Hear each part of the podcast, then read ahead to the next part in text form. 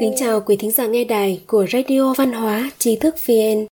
Hôm nay chúng ta cùng đến với bài viết do An Hòa biên tập. Tổng thống Abraham Lincoln, nhân phẩm là cây, thành danh là bóng. Tài sản thực sự của một người không phải là vẻ bề ngoài xinh đẹp, cũng không phải là tiền bạc của cải, mà là nhân phẩm, phẩm chất, phẩm giá con người. Nhân phẩm là giấy thông hành của cuộc sống, có thể nói trong xã hội hiện đại, thiên biến vạn hóa như ngày nay, nhân phẩm là chỗ nương tựa cuối cùng của tâm linh con người. Tổng thống hoa kỳ abraham lincoln cũng từng nói một câu về phẩm chất con người, đã ý rằng phẩm chất của con người giống như cây cối thay danh của con người giống như bóng cây. Chúng ta thường thường suy xét đến bóng cây, mà lại không biết cây cối mới là cái gốc. Cổ nhân giảng, làm người trước, làm việc sau nhân phẩm tốt là tài phú lớn nhất của một người. Nó hình thành nên địa vị và thân phận của con người. Nó cũng là bằng cấp cao nhất của mỗi người, là báu vật của đời người.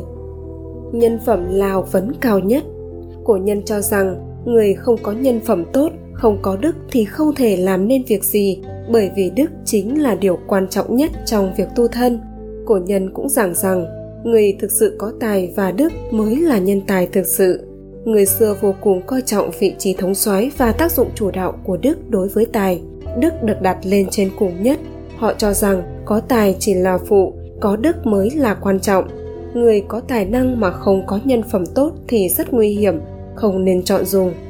Trong một công ty, cho dù là có cách quản lý chặt chẽ đến đâu đi nữa, một khi phân công chức vụ lớn cho người có nhân phẩm không tốt thì cũng giống như công ty ấy đang ẩn chứa một mối nguy họa nếu như một tổ chức có người, mỗi ngày đều nghĩ cách chiếm lợi riêng cho mình, thì người ấy đáng trọng dụng sao?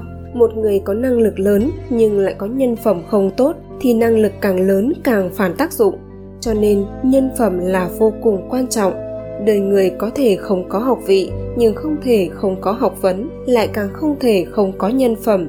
Nhân phẩm là học vị cao nhất, vừa có tài vừa có đức, mới thực sự là người trí tuệ, là nhân tài chân chính phẩm giá là tài phú quý giá nhất. Trong tả truyện có chép rằng, thái thượng hữu lập đức, kỳ thứ hữu lập công, kỳ thứ hữu lập ngôn, chuyện chi cửu viễn, thử chi vị bất hủ. Y nói, trước hết là thành tựu đạo đức, sau là làm nên công trạng, sau nữa là để lại lời hay được truyền tụng. Lập đức ở đây là chỉ việc làm người có phẩm chất đạo đức tốt. Nhân phẩm tốt chính là vòng nguyệt quế và vinh quang của đời người nó là tài phú quý giá nhất của bất kỳ ai. Nó cấu thành nên thân phận, địa vị của một người. Nó là toàn bộ tài sản thuộc về phương diện danh dự của một người. Làm người trước, làm việc sau. Đây là đạo lý ngàn đời không thay đổi của người xưa để lại. Một người cho dù có thông minh đến mức nào, có tài năng lớn đến đâu, hoàn cảnh gia đình có tốt đến mức độ nào mà không hiểu được rằng phải làm người trước nhân phẩm rất kém thì sự nghiệp và các mối quan hệ của người ấy cũng sẽ bị ảnh hưởng. Thậm chí, người ấy sẽ không thể xây dựng được sự nghiệp trong cuộc đời mình. Chỉ có người hiểu rằng làm người trước, làm việc sau mới làm thành được việc lớn. Có câu, đức nhược thủy chi nguyên, tài nhược thủy chi ba, đức nhược mộc chi căn, tài nhược mộc chi chi. Ý nói rằng đức hạnh là nguồn nước, tài năng chỉ như sóng nước đức là cái gốc của cây còn tài chỉ như cành cây mà thôi. Bởi vậy mà trong làm người hay làm việc đều nhấn mạnh rằng dĩ đức vi thủ, tức là lấy đức làm đầu. Một người có nhân phẩm tốt thì người ấy tự đã có mang theo hào quang. Người ấy đi tới bất kỳ nơi đâu thì đều sẽ tỏa sáng rực rỡ.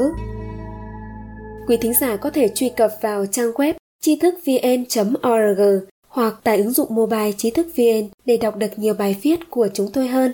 Một lần nữa, xin cảm ơn quý vị đã đồng hành cùng trí thức VN. Đừng quên nhấn subscribe, đăng ký kênh của chúng tôi và để lại lời bình luận ở bên dưới. Xin chào và hẹn gặp lại!